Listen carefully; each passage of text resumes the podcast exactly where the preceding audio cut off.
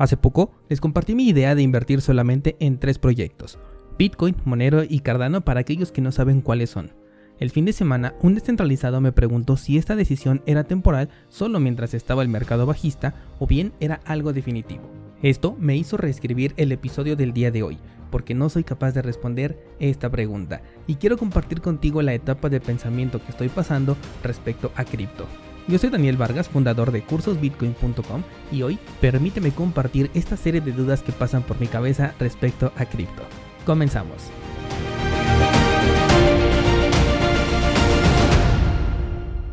La decisión que tomé hace poco sobre cambiar mi postura de buscar el mejor proyecto para tener una buena ganancia por solamente eh, meter mi dinero en tres proyectos vino a raíz de un análisis que hice y que de hecho les compartí en donde me di cuenta que por más revolucionario que era el proyecto, pues no conseguía sobrevivir a un segundo mercado alcista.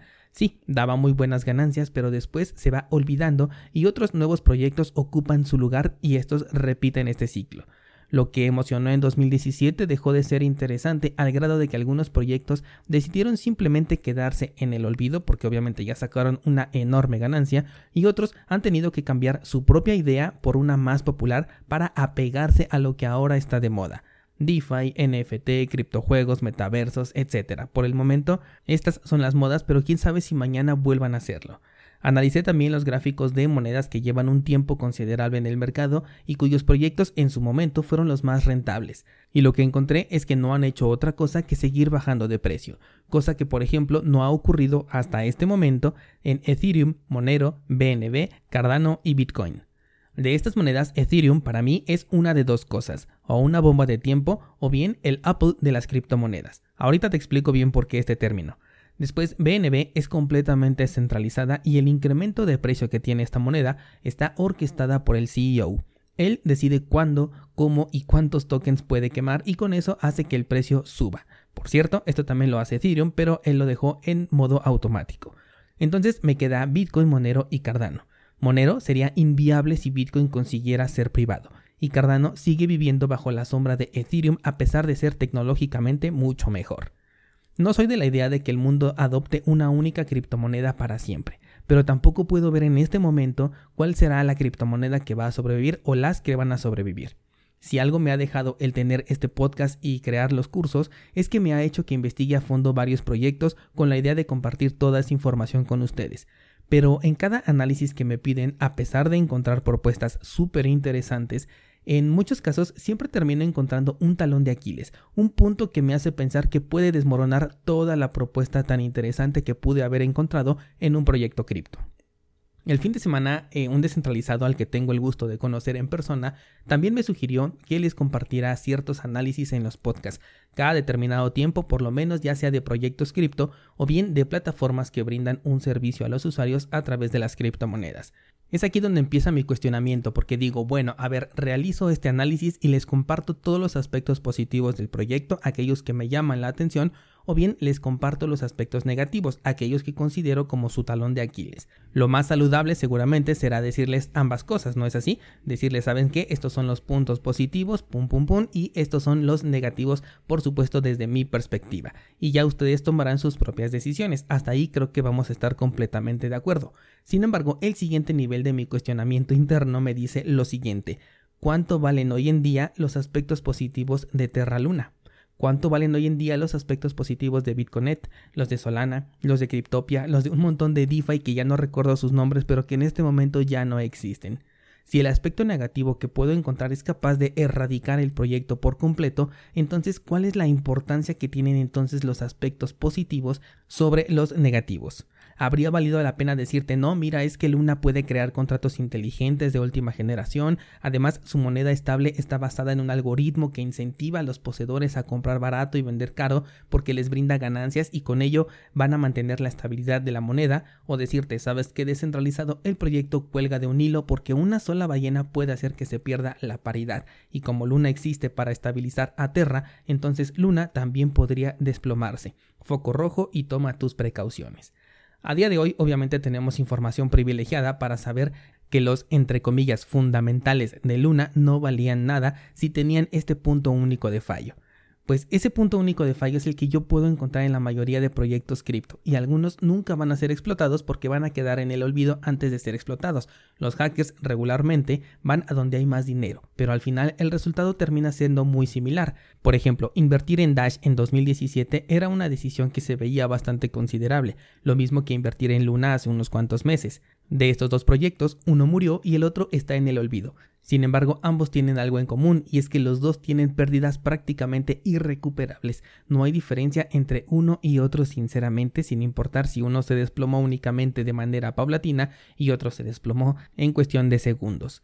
Tengo una curiosidad tremenda, por ejemplo, con Ethereum, y lo sabes perfectamente porque hablo muchísimo de esta moneda. De hecho, el episodio de hoy iba a estar dedicado a Ethereum hasta que me hicieron esta pregunta y me pareció más interesante compartirte esta, esta postura o esta duda que tengo en este momento sobre cripto y Bitcoin. Pero de ese episodio de Ethereum que ya no publiqué el día de hoy, te quiero compartir dos párrafos que había escrito para mi guion. Si quisiéramos hacer un resumen de Ethereum a día de hoy, hablaríamos de una red que está completamente centralizada y que busca incrementar todavía más esta centralización, que además castiga a aquellos que le brindan seguridad, soporte y apoyo a la red, bloquea tus fondos por tiempo indefinido, no ha tenido desarrollo tecnológico en los últimos años, vive de una promesa que se ha sostenido durante por lo menos 5 años, tiene un problema enorme en el cual han dicho abiertamente que todavía no están trabajando y además está dirigido por una persona que no respetó la propia idea que él vendió al sector cripto y en su lugar decidió rescatar a los inversionistas. Por un lado, pienso que Ethereum puede ser la burbuja más grande del entorno cripto y su explosión marcaría un antes y un después en todo este sector. Por el otro, Ethereum puede convertirse en el Apple de este sector, aquel que ofrece poca innovación a un costo altísimo y aún así permanecer en un pedestal sostenido por la euforia de sus fans. El mismo Warren Buffett ha dicho que el valor de Apple consiste en que puede vender prácticamente cualquier cosa a la gente y sus fans lo van a comprar. ¿Esto crees que podría pasar con Ethereum? Retomando nuestro episodio del día de hoy, en uno de los escenarios Ethereum sube hasta 20 mil dólares por poner un ejemplo, siendo que apenas el día de hoy vale mil dólares, sería una ganancia impresionante. Pero en el otro escenario Ethereum vale lo que un Luna el día de hoy. Lo que me explota la cabeza es que a pesar de que se cumpliera el escenario número uno, es decir, en donde Ethereum valiera 20 mil dólares, el segundo escenario seguiría latente, no se descartaría en ningún momento. Es ahí cuando veo mi portafolio y digo, bueno, ¿por qué meter mi dinero en esos lugares? ¿Por qué apostar cuando puedo invertir? Si como dije hace poco, los apostadores nunca tienen una estabilidad económica a diferencia de los inversionistas. Y por lo menos el camino que quiero seguir es el del inversionista, porque el apostador pudo haberse hecho rico, digamos, por ejemplo, con Polkadot y después haberlo metido todo a Luna. ¿Por qué? Por este mismo carácter que tiene de apostador. Mientras tanto, el inversionista a paso lento sigue creciendo su cantidad de satoshis poco a poco. Además, tomemos en cuenta que los grandes inversionistas en este momento están acumulando Bitcoin. Sí, ofrecen exposición a otras criptomonedas en los servicios que le están ofreciendo a sus usuarios, pero para una acumulación, Michael Saylor, el CEO de Twitter, que se me fue ahorita su nombre, este, Elon Musk, Steve Wozniak, Mercado Libre, entre otros, están acumulando Bitcoin.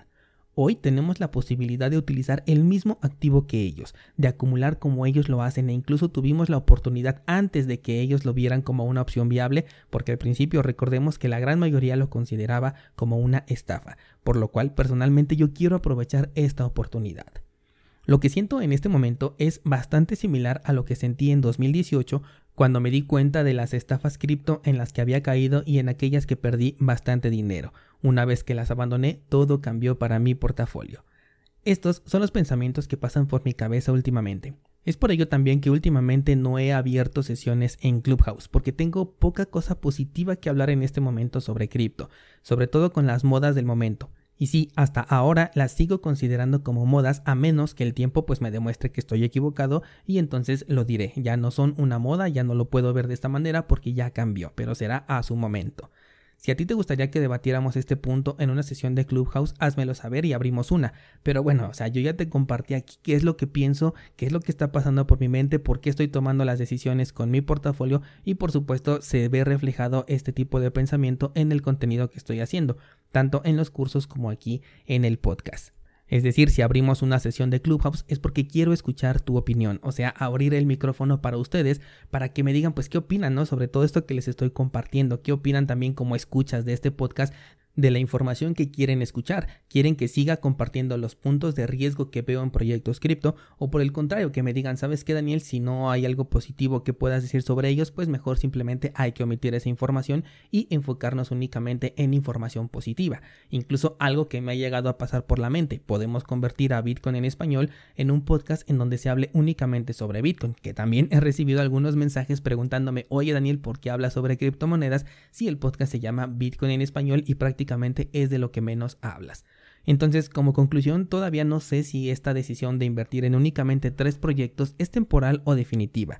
Quizás lo que puedo hacer es evaluar los resultados después de un tiempo y pueda entonces tomar una decisión definitiva, ya comparando mi experiencia cuando invertí en altcoins de aquellas experiencias cuando cerré mi portafolio a únicamente tres proyectos. En cualquier caso, les voy a hacer saber lo que haga y también lo que pues vaya pasando por mi cabeza, pero más importante, háganme saber ustedes qué es lo que opinan sobre lo que les compartí el día de hoy, porque de eso puede depender mucho pues el contenido futuro de este podcast, también de los cursos. Ya sabes que te espero en Discord para leer tus comentarios y si quieres que se debata esto en una sesión de Clubhouse, exprésalo y con gusto abrimos la sesión.